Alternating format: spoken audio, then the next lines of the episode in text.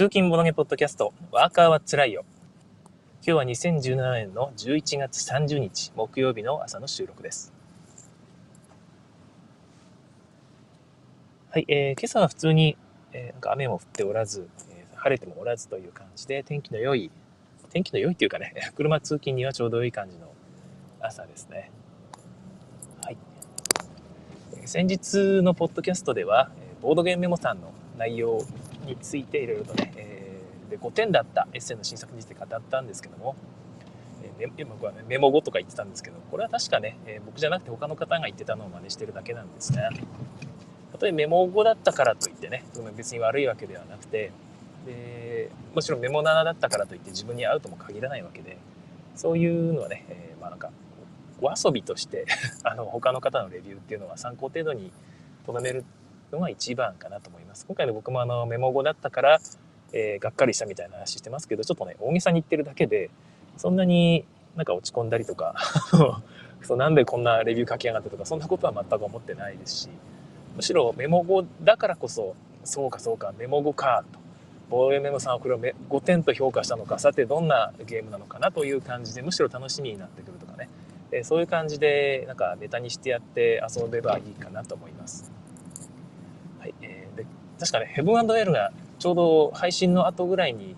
なんか、メモさんで7点がついたということで、メモ7ゲーですね。えー、なんか、ボードゲームメモは、ただのキースリングファンではないのかという ツイートを見かけましたけど、そうなんですよね。えー、今回リワールドも7点取ってたし、すごいですよね。アズロも7点でしたっけ？違いましたっけ？でも、こんだけね、えー、キースリング今回すごいですよね。僕は、あの、すいません。はい。今回、キースリングが、あの、目立ってるんですが、僕、クラマーとキースリングっていうと、僕、クラマーの方が、なんていうかね、その、デザイン2人で組んでる時でも、クラマーが仕切っているのかなと思っていたんですけど、全然、キースリング単体でも、単体というのもあれですけど、キースリング1人でも全然できるんだなと。ヘブンエルはまた別の方と一緒に組んでるんですけども、なんか見直したなというところです。はい、今日なんかね、えっ、ー、と、ひょっとして録音されてないかもしれないんですが、適当に喋りますね。ちょっと、ちょっとね、今日あの、元気がなくてですね 配信もしようかどうか迷ったぐらいだったんですけども、まあまあ、えー、定期的にやってるもんなんで、一回やってみようかなというところです。え今日のテーマは、モダンアートについてです。まあ、元気がない時こそ、自分が好きなものについて話そうというところですね。えー、自分がボードゲーム何が好きと聞かれたらですね、いろいろと思いつくわけで、えー、例えばトロワとかもすごい好きですし、そうですね、最近だと、うん、でもまあ、いろいろ、マングロービアも最近かなり気に入ってたりするしですね、あとルアブルとかもかなり好きなんですよね。まあそういう感じで好きなゲームいろいろ思いつくんですけども、誰かにその何が好きってボードゲーム何が好きって聞かれた時になんとなくその無難な答えっていうのがあると思うんですよね。ルアブル好きって言った時にルアブルやったことがない人結構いるんですよね。で、重げなので知らないとか、あ、この人は重げがすごい好きな人なんだ、そうかそうかって思われちゃうのもなんか、なんか微妙で、別にそこまで僕重げばっかりやるわけではないのでね、そういうところもありまして、いろいろと考えた結果モダンアートって答えるのが一番無難なんじゃないかなってちょっと思ったんですよね。でそれからは、まあ、モダンアート好きですと答えるようにしてるんですけど大体受けがいいですよね。えモダンアート私も好きですとか、えー、あ知ってます知ってますとかやったことないんですけどやりたいんですよねみたいなそういう反応が、まあ、どなたからも得られるという非常にお買い得なゲームとなっています。そんなモダンアートなんですけども、先日ね、オインクゲームズさんからドイツ版が出たという話題になってましたよね。国内ではニューゲームズオーダーさんが一応その日本の版権を取って商売されていて、こちらの商品がまたね、素晴らしいんですね。ちょっと箱がちっちゃくなったんだけど、アートは昔のままという、さすがニューゲームズオーダーさんらしい、とても遊びやすいコンポーネントになっています。ついたての裏にちゃんとね、えー、サマリーが書いてあって、これも分かりやすいんですよね。で、まあ、それで十分満足していたんですが、まあ、オインクさんのやつは、まあ、これはこれでまた、アートワークは完全に一新されていてですね、持ち運びもしやすいということで、えー、まあ、ちょっと無理を言って入手いたしました。かなり良かったですね。値段がね、ちょっと張るんですけどね。まあ、なんかその価値はあるというか、まあでもね、その価値はあるっていうのは、すでに持っている人かな？その持ってない人、あモダンアート持ってなくて、この機会に1個買おうかなっていう感じで買ってしまうと、えー、オインクさんのドイツ版ですね。ドイツ版はあくまでもドイツ版なので、えー、ちょっとね、最初にモダンアートやったことない人がそれを初めてやるというのには向かないと思います。えー、っていうのは、言語依存がないとはいえですね、アイコン化されていて、特にね、えー、タイトルも基本的にローマ字、ローマ字じゃないわ、えっ、ー、と、ロシア語、ロシア語じゃない、ドイツ語、ドイツ語ではないので、特に普通のローマ字で書いてあって読めますので大丈夫なんですが、アイコンがね、一応分かりやすくなってはいるものの、これはやっぱりあのゲーム自体が、ね、競りの方法いろんな種類があって覚えにくいので、なかなかそれをね、一発でいきなり聞いて覚えるっていうのは難しいんですよね。で、アイコンの下にで説明の一言のなんか添え字みたいなやつが書いてあるんですよ。でもそれがドイツ語だということですね。全く理解できないです。だからそこがわからないので、えー、初めてやる人は、うんってなってしまうかもしれない。で、ついたての裏に全部一応サマリーが書いてあるけど、それも当然ドイツ語ですので、うん、まあ、あれで初めてやるっていうのは厳しいんだろうなと。あくまでも既存のモダンアート持ってる人、慣れている人がコレクターアイテムとしてやるという感じになってしまうと思います。なってしまうというか、その方が僕は良いと。もしね、えー、えー、もうでもドイツ版のモダンアート俺予約しちゃったよっていう人は NGO 版も一緒に買ってしまいましょう。あれあの、そんなに高くないので3000円前後で買えます。とても良いものなので、えおすすめです。オインク版はあのついたてがついてるのがいいですね。ついたて使ってこの間やったんですけども、かなりなんかあの雰囲気が出るというか、ちょっと乗ってきますよね。オークショニアとして、その主催者としてね、そのオークションを主催しますと。今からこちらの絵が20、2万5千ユーロからスタートしますみたいなことをこう言ってこう盛り上げていくんですよね。そみんな、おっしゃ !2 万6千 !2 万7千みたいな感じでこう盛り上げていったりっていうことができて気分も盛り上がります。おすすめです。はい。まあ、そんな感じで、まあ、自分はモダンアートが好きと答えることが多いんですけども、このゲーム何がいいかって、やっぱり、やっぱゲーマーズ、ゲーマー向けなんですよね。えー、だいぶインタラクションが強い、競りのゲームということで、えー、まあ、ユーロゲームってこういうもんなのかなっていうイメージが未だにあります。まあ、これはだいぶインタラクションが強いとは思うんですけどもそれともやっぱり競りが中心のゲームっていうのはなんかドイツゲームならではかなという気がしていてでそれでいってそのルールがですねそこまで難しくないと。ややこしくない上にお金儲けがテーマというね。でアートを売りさばくという、まあ、誰でも一回ちょっとやってみたいなって思う気がするんですね。割とその一般的なテーマであり、えー、魅力的なテーマであるというところがある。でそして、えー、長くても1時間ぐらいでは終わるというところですね、えー、早いと30分ぐらいで終わったりもしますけどもそこは遊ぶ人によるんだろうなと。で、5人ぐらいまでできる確か5人ですね。5人ぐらいまでできるという幅の広さも良いと思います。3人でもまあ3人から5人だったかな。でも3人でやるとちょっと味気ないのかな。自分は3人でも普通に遊べましたし、別にあの悪くないと思います。初めてやった人と3人でやったんですけど非常に盛り上がりましたね。何回もやりました、そんな感じで5人まで遊べるというのも魅力ですよね、はい、でモダンアートなんかねそのモダンアートって言った時にめちゃくちゃ好きですっていう人とあの自分あれ苦手なんですよねっていう人が、え、いるように見受けられます。で苦手だっていう人に聞いてみるとやっぱりちょっと難しいっていう自分が儲かってるのかえー、うまくいってないのかがちょっと分かりづらいっていうことをおっしゃるんですよね。まあそ、それだけではないかもしれないんですけど、ね、単純に合わないってこともあると思います。が、あの、競りの考え方がちょっと独特なんですよね。僕はそこが面白いと思っているんですが、そこをね、ちょっと今日は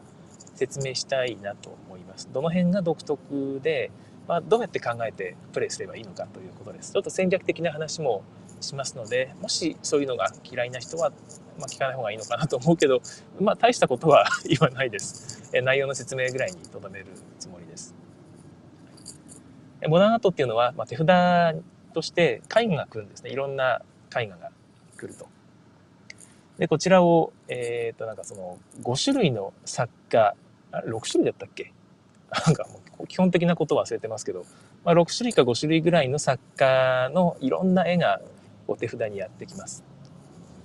はい、で、絵画1枚あたりいくらって値段が、まあ、この後つくんですね。で、この1枚を手番の人が手札から1枚出して、この絵画いくらで買いますかと皆さんに聞くということです。ここで競りが行われるんですね。最も一般的なやり方はみんなが2万5千2万6千じゃあ2万8千って感じでこう互いにリアルタイムに上げ合っていくというで誰もいなくなったらこれカンカンカンと落札という感じになるんですねでその買った値段を手番の人に落札した人が手番の人に払うと元のカードの持ち主ですよね手札として持ってた人にそのお金を払って、えー、購入した人は手札に入れるんではなくて自分の前に買ったカードをプレイして、プレイしては前に並べていきます。これはラウンドが終わった後に、えー、その値段がつくんですね。各、この作家さんの絵は今1枚あたりいくらですという相場が示されます。相場というか、ま価格が示されます。その価格でラウンドで売却してもらうという感じですね。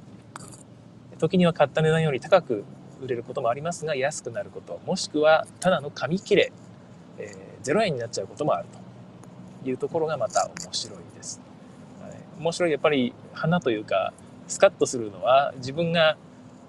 自分手札から出してめちゃくちゃ高値で売れたやつが、えー、最後は紙切れになったというね、えー、そういう瞬間楽しいですよね。ありがとうあんなに高値で買ってくれてってでも今は紙切れだねっていう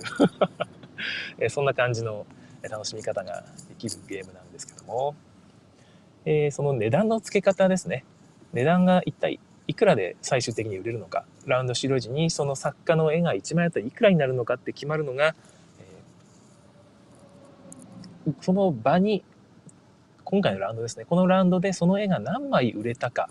によります。たくさん出回っているってことはたくさん売れたら、えー、人気が高いということで3万ユーロの値段がつきます。3万ユーロとかそうか、まあ、場中によるのかな、まあ、300万円ぐらいってことですよね。一応値段的には30という値段がつくのかな。30という値段がつきます、はい、で2番目に多かったやつが203番目が10ですね。でそれ以下のやつは全員0です。1円も値段がつかないということになります。たくさん売りたいので他の人が一旦それを売ると他の人も追従するということが起こりますけどもそうは簡単にね手札がえー、揃っていることもなく、まあ、いい感じでだいたい3種類4種類並んでいったりします。特に序盤は、まあ、その固まっていくんですけど後半になってくるといやいやっていう感じで結構5種類ぐらい出て結構競ったりしますね。で作家自体にレアリティが設定されていて、えー、まあ、順番になってるんですね。このこの順番で基本的には作家強いよっていう順列があってもし同じ枚数4枚4枚だったりするとそのレアリティが高い作家の方が、えー、価値が高いと順位がつきます。だから同じ4枚でも片や1万あと10がつき片や0がついてしまうということが起こり得ます、でラウンド終了条件が誰かが5枚目のその手札を売りに出した瞬間に終わります。その出した絵画は誰の手にも渡らず値段もつかずですね。だから出した人はお金もらえないと。その瞬間ラウンドが終わり、その5枚目に出したその絵画がですね、1位になると。30の値段がついてラウンドが終わります。だから、まあその手番の人が、このもうラウンドを終わらせたいと、これを1位にして終わらせたいって思うときは終わらせられるんですね。ただ、お金の収入がないので、そこはリスクになる。それもちょっとあってね、みんな最後の人になりたくないんですね。お金入ってこないから。だからうんって感じで別のやつを出すって感じで意外とここから展開が変わってきたりするっていうところがクニチアのうまいところですね。あそうそう。デザイナーさんはクニチアですね。大事なこと言ってなかったです。そんな感じのゲームになっています。ですね。で肝心の競りですね。競り部分が非常に面白いんですけどもその前に言っておかなきゃいけない大事なことがですねこのゲームはお金を一番儲けた人が強いと。儲かった人が強い。ということでオークショニアとお金のやり取りが発生するってところが非常に重要なんですね。えー、購入した人購入した人は手番の人ですねオークショニアにお金を渡さなければいけないと。だから最終的に3万の値段がつくということがほぼ確実になっているような場面でありますよね。このカードは、この絵は、最終的にこのラウンド3万につくだろうと、確実に1位で終わるだろうと、それぐらい差が開いているんだってカードを2万9000で落札したとすると。はい、そうすると、まあ、確実に1000ユーロ儲かりますよね。だから損はしないから、じゃあそれで落札するのがいいかっていうと、全然そうじゃないんですよの。手番の人には2万9000の、ね、利益が発生してしまうんですね。だから自分は1000しか利益が発生していない。でも手番の人は2万9000。差し引き2万8000、その手番の人と差がついちゃってるわけですよ。だから全然いい商いではなくて、えー、自分は損している。自分は損していないかもしれないけど、なんか結局負けてるんだっていうことになりかねない。まあ、最終的に売れればまあその1000の差がつくということで、線しか差がつかないってことでいいかもしれないですけど、結局手番の人とね、えー、線の差がついてるという状況に変わりはなく、もし売れなかったら0円というリスクを背負っているという状態で進んでしまうんですよね。そこをうまく意識しないと、えー、あのゲームっていうのは難しいところです。手番の人とお金が行ったり来たりするっていうところがポイントってことですね。でそれを踏まえて、えー、競りをしていく必要があるんですけども競りの種類がいくつかあるんですねだから、えー、このその競りの種類に応じて自分の戦略っていうのを変えていかなきゃいけないもしくは自分の戦略に応じた競りの種類っていうのを選んでいかなければならないことになります。はい、競りの種類いくつかあるんですがこれがどうやって決まるかというとその絵自体に絵のカードの左上ぐらいに、まアイコンが書いてあってまそのアイコンで競りをするようになってるんですね。公開競りなら公開競りっていうアイコンがついています。たら出したらこれは公開競りっていうやり方ですね。はい、公開競りは、えー、まあ、一番オーソドックスな競りで全員がリアルタイムに値段を付け合っていく。他の人より高い値段をつけたらその人が一時的なトップになるんですが、さらにまた同じ人が全然何回でも行っていいので、えリアルタイムにより高い値段をつけたらそっちの方に購入権が移動すると。はいで、すべてのこうオークションに共通しているんですが、えオークショニア自身も競り落とすことができます。その場合は、えー、お金を銀行に支払います。だから、まあ、利益にならないんですけども、どうしても必要だと。これを人に手放すわけにはいかない。えー、自分が持っていないと勝てないっていう時は、それを自分で買うってこともあり得ますよね。もしくは、ちょっと相場を上げたいなって時に、最初に、じゃあこれ1万5000円からスタートみたいな言い方もできるかもしれないですよね。まあ、ただ誰もそれ以上上げなかったら、じゃあお前買えよって感じに、ね、なってしまうんで、ここはリスクが必要ですね。で公開競りは、僕はなるべく相場を上げたい時、なるべく高い値段で上げ、買いたい、売りたい時ですね、えに使います。はい。で高い値段で出せるタイミングっていうのがあるんですよね。やっぱり、えー、3枚目とか、まあ、もしくは他のカードが1枚も出てない時にある作家だけ2枚出ているとかっていう時に3枚目出すとかね、えー、いう状態はかなり高値がついたりします。でこのゲーム前のラウンドの価格を引き継ぐので前のラウンドで3万で売れたらこのラウンドもさらに3万の値段が追加でついて6万で売れる可能性があるとかね、えー、後に行けば行くほどかなりそのヒートアップしていくんですよね。お金の額が大きくなっていくと。ということで、公開競りっていうのは後の方に取っておいた方がより高値がつくかもしれません。はい、手札っていうのは、毎ラウンド何枚かずつ補充するんですが、ずっと残っていくので、えー、そういうカードは最初の方に出さない方がいいかもしれませんね。はい。公開競りがこんな感じです。で、もう一つがですね、一周競り。一周競りだったかな？まあ、そんな感じで、えー、自分の左隣から時計回りに値段をつけていきます。で、次の人は落札したいと思ったらより高い値段を言うと。で、その次の人も同じように、まあ、パスしてもいいんですけど、で、一周だけして最後にオークショニアが、えー、より高い値段を言わなければ、その、それまでに一番高い値段をつけた人が落札できるという、一回だけしか値段を各自言えないんですよね。そういう競りがあります。はい、この競りはですね、えー、意外とその自分が落札できる可能性があると。可能性というか確実にお金さえ持っていれば自分が落札できる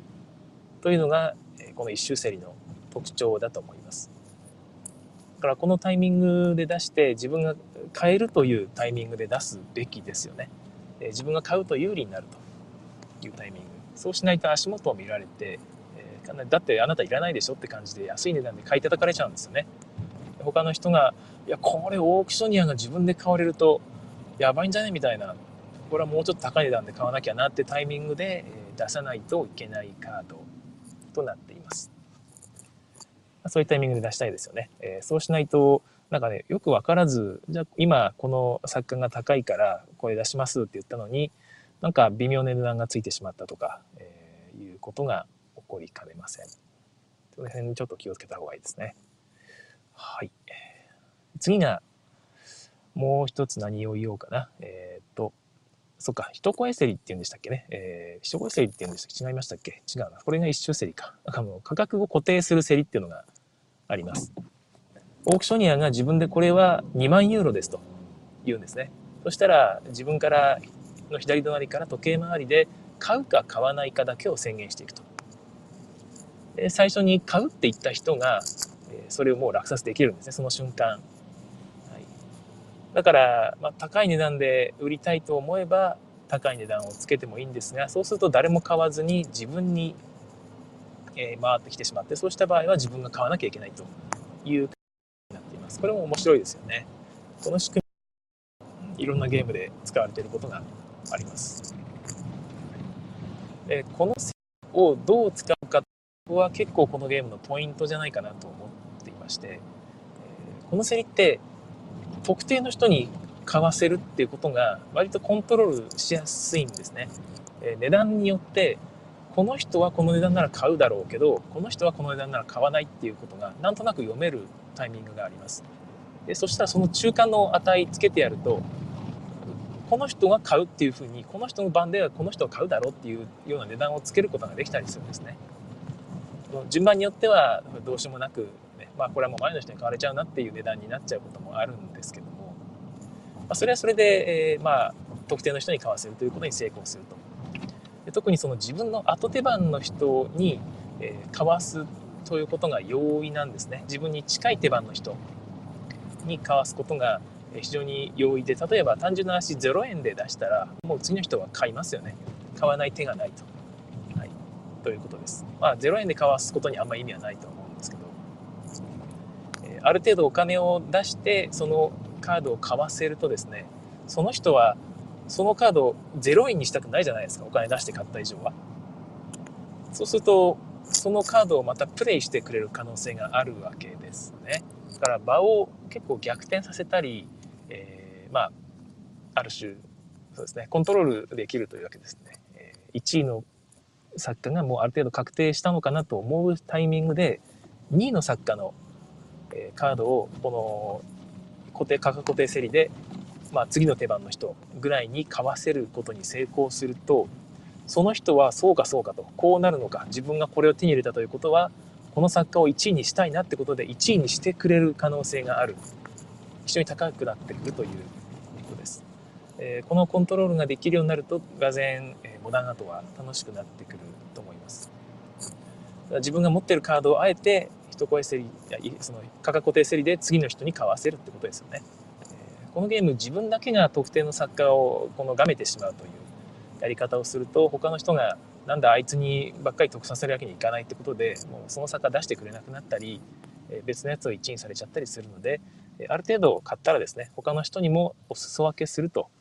できれば高値で買ってもらうというやり方がかなり良い戦略です。やっぱりオークショニアで高値で売るっていうのも大事なんですよね。全然そのカードを落札せずにオークショニアの収入だけで買ったという例も普通にありえます。はいえー、そういうやり方をした方がいいかなと自分は思っています。もう一つ、最後が、最後というか最後ではないんですけど、競りの種類として、えー、握り競りがありますね。非公開の競りです。全員手の中にそのお金トークンを何円分か握ってですね、でせーので開けると。で、一番高い値段をつけてきた人がそれを落札できるという仕組みです。同じ値段だったらばオークショニアから一番近い人ですねオークショニアが1番だったらば1番オークショニアが落札できますという競りなんですがこれはねちょっと、まあ、面白いけども使いどころが難しいというかあんまりちょっとねその結果がわからないんですよね。さすがにコントロールしづらいというか。であんまり値段がついてないタイミング特に序盤とかですね。一番最初の1枚とかで出してしまったりするとみんなちょっと様子見でお金あんま出さなくて思った以上に安い値段で落札されてしまうことがあります。だからそのタイミングで出すのはやめた方がいいですね。で逆にねそれを逆手にとって自分の手札にある作家がたくさんあるんだと。だからこれをまず自分が自分で落札しておきたいんだっていう場合がねもしあったら僕あんまり良い手ではないとは思うんですがそういうタイミングもねなきにしもあらずだと思うので、えー、そういうタイミングがあったらあえて一番最初に出して、えー、そこそこ安い値段でこの価格で落札できるなら俺自分で買うわって値段を握っておいて買うっていうのも一つの手かなと思います。それ以上で落札されたらそれはそれで OK ということですね。握り競りはなんか戦略というよりは楽しさというね、えー、わーっていう、えーっていうのを驚きみたいなのを演出するのに使われているのかなと思います。こんな感じでいろんな競りが楽しめるっていうのはいいですよね。なかなか人生生きてて、本当はいろんな競りを同時に体験するってことはなかなかなくてですね。ヤフオクとかあの辺ぐらいですよね。リアルタイムの、いわゆる公開競りですけども。それじゃない別の競りっていうのをこうゲーム中にいろいろ体験できるっていうのはやっぱりボードゲームのいいところだなと思います。はい。でそんな感じで最後に残ったのがダブルオークションというアイコンがついているカードがあります。これは2枚同時に出せるんですね。出せるとか出さなきゃいけない。基本的には2枚同時に売りに出します。で、もう1枚合わせて同じ作家のカードを出すんですが、そのもう1枚の方のアイコンによって競りの方法が決まるということで、まあ、がぜ熱くなりますよね2枚分ということで逆転性も大きいですしこれは高くなるぞという予感がするということです。はい、で手札にダブルオークションのアイコンがついたカードが結構あるとかなり有利なゲームだとは僕は思います。そこがちょっとなんかそのゲーマーには運要素強くないみたいな風な言われ方をすることがあるんですが実は僕先日もうオインク版のモダンアートをやりまして一応2人1人かな？1人ミプレイの人が入ってはいたんですけども結構その何回も遊んでるメンツでやってなんとダブルオークション1枚も来なかったんですよ自分。でも最終的に勝つことができましてあ結構やりようにはあるやりようはあるんだなという気がしました。やりようがあるっていうわけではないんですが、まあ、他の人が、まあ、そこそこそのプレイミスをしたのかなとも思わなくもないんですけどもやっぱみんなうまかった十分うまかったので分かんないですよね、うん、意外とやりようがあるなと。ちゃんと相場を読んでいけば大丈夫ということですね。はい、やっぱりオークショニアの時にあの最後の1枚ですね。5枚目のカードを出して終わらせるっていうのは本当にリスクがあるというかオークショニアの収入がゼロになるっていうのはゲーム中だいぶ不利になりますよね。でそこを意識してそれをやらないようにするっていうのも大事なのかなと思います。自分はダブルオークションがなかったのでこれは自分で買うっていうことをやってしまうと勝てないなって思ったものでね1回もやらなかったんですよね前回は、まあ、それで勝ったというのもあるかもしれません。でまあそれをやらないと、まあ、コントロールがなかなかねできないという。やっぱり最後の1枚目出すっていうのはコントロール手段ですからそれも大事なんですよね。いや本当に面白いゲームです、えー、モダンアートはちょっとねそういう感じで、えー、なんかよくわからないって言われることが多いんで私はインストの前に、えー、必ずこのお金が行ったり来たりするというか行ってこいって言うんですけどそのプレイヤー同士でお金が移動するので落札した金額がねあのさっき言ったように3万で売れるものを2万9000円で落札するっていうのが必ずしも良いとは限らないってことを一応軽く説明します。で特にそれがまずいタイミングっていうのが自分より上のプレイヤーですね自分より今お金の資産がたくさんあるんじゃないかと思うプレイヤーに対してそういうことをしてしまうと差が開くだけなので負けてしまうんですね。でも例えば自分と、まあえーまあ、結構差が開いているというプレイヤーに対して、えー、3万まあ、2万9000でもいいです。2万9000の値段を上げるっていうものであればこれは問題がないんですよね。でそれはその商いで自分は1000ユーロ儲かると。で他のトップのプレイヤーもしくは自分と競っているプレイヤー他のプレイヤーですねに対して1000の差がつけれて、えー、逆にねそのプレイヤーに対して、えー、1円もお金を与える機会を与えないっていうプレイができるわけなので自分よりはるか下の資産の持っているプレイヤーに対して多少2万9000とかね3万ぐらい与えたところで大丈夫と思っているんであればそれはあり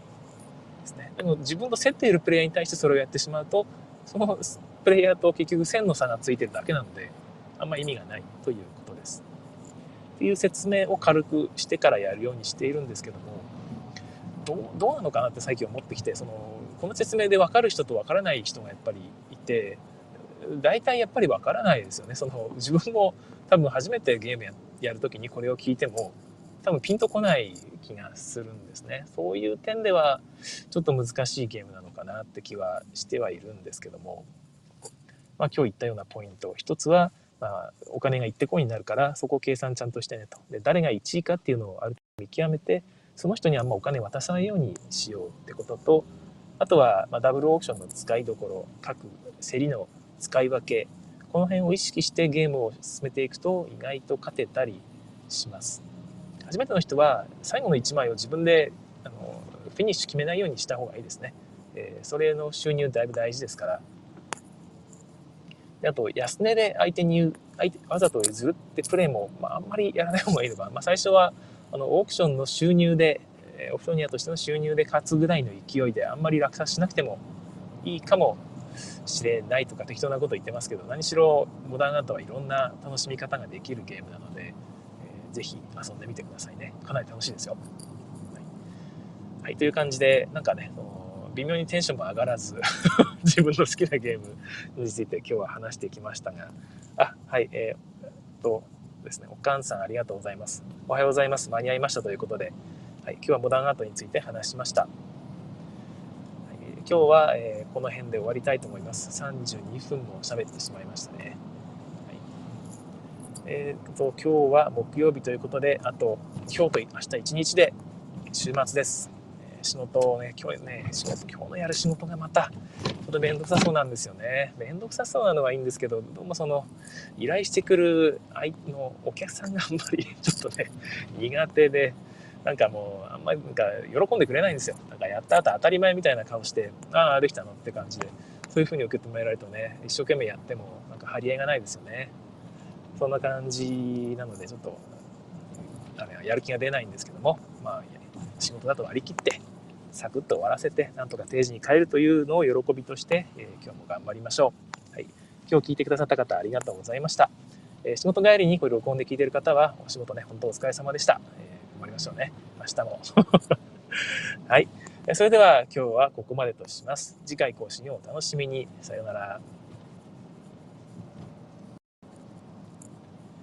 はい。ここからはロスタイムとなります。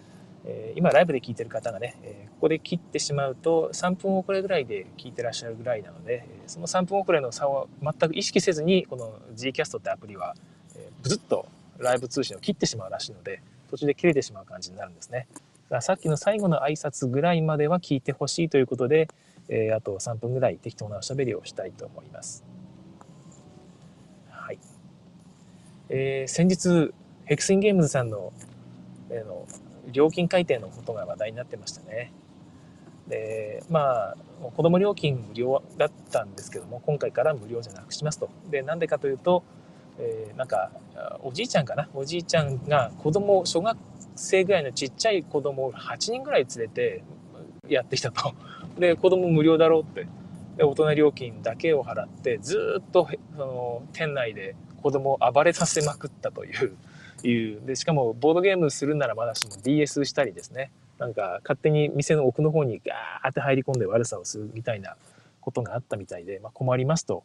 言ったら、いや、無料、子供無料って書いてあるんじゃないかっていうことで言われたっていう話だったらしいんですが、もう、もうまあ明らかにそれはね、お客さん悪いですよね。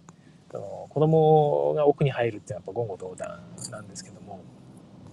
まあ実際ただね、どこまでどんなことがあったかっていうのは僕はちょっとわからないんで、僕はわからないんですけど、ただ、あの、なんていうのかな。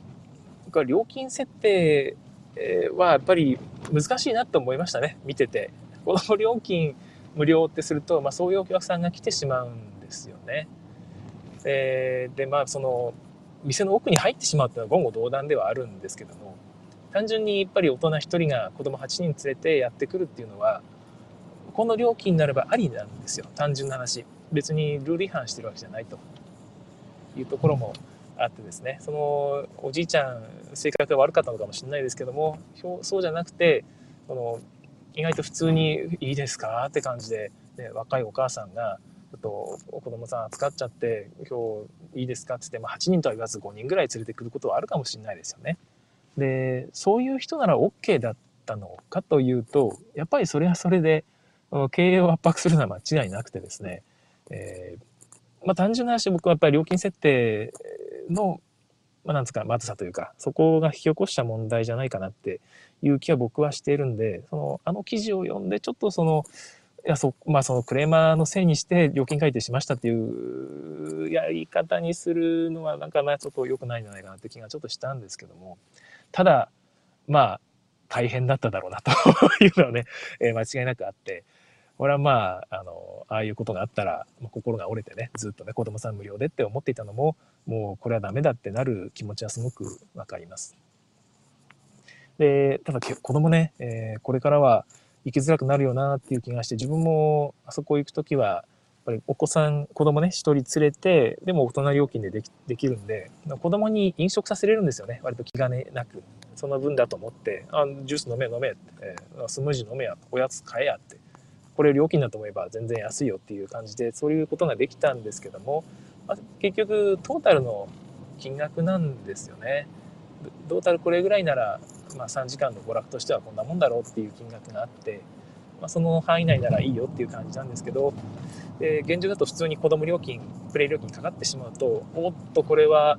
普通に飲み食いしてると結局3人分ぐらいこれまで2人分ぐらいと思っていた金額が3人分ぐらいかかるんだなと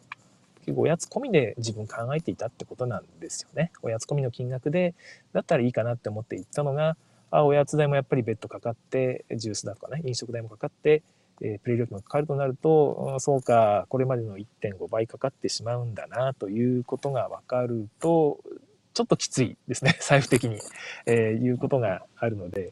ぱり自分は単純にお客さんじゃなかったってことですよね。これまではもうお客さんとしての対象ではなくなるということなんだろうと思います。よりその裕福で、えー、ボードゲームということに対して前向きにね、取り組んでいて、えお客さんにもぜひボードゲームを遊ばしていきたいんだとこの値段でもというお客さんがこれからは来てくださると思うのでそういうふうな方向転換をされたんだろうなと思いますうまくね回るといいんですけどねやっぱりやっていけない金額でずっと続けていくっていうのは難しいですからうまくやってほしいですね。あそこもうちょっとそのなんかおやつメニューがすごく美味しいのでスムージーがすごく美味しいんですよ。しかも安いと。でたこ焼きとかあそういうのも置いてあって、え、結構ね美味しいんですよね。だからあの辺をもっと拡充していけば自分みたいな人でもそうかじゃあおやつを食べに行こうっていうふうに子供に誘えるので、え、そういうのもやってもらえればなっていうふうにはもうねヘクスインゲームズさんには伝えたんですけども。そんなやり方もあるなと自分は思いました、あちょっと長くなってしまったなはいえー、っとはいあなんかお母さんがチャットで なんか、えー、外国人と喋っていますね。外国人のデイビッドさんが、えー、なんだろう、What the fuck are you all saying? お前たち何言ってんだよ、全然わかんねえよ、みたいな感じですかね。はい。それに対してお母さんが、えー、彼は日本語喋っているんですよってね、ボードゲームについてね、と優しく書いていますが、えー、このデイビッドさんは多分ただのなんか、えー、茶菓子屋さんです。分かろうともしてないし、どうでもいいんでしょうね。はい。日本語ってちゃんと確かに設定してあったと思うんですけどね。そんな感じです。今日はここまでにしたいと思います。えー、聞いていらっしゃる方ありがとうございました。それではさようなら。お疲れ様です。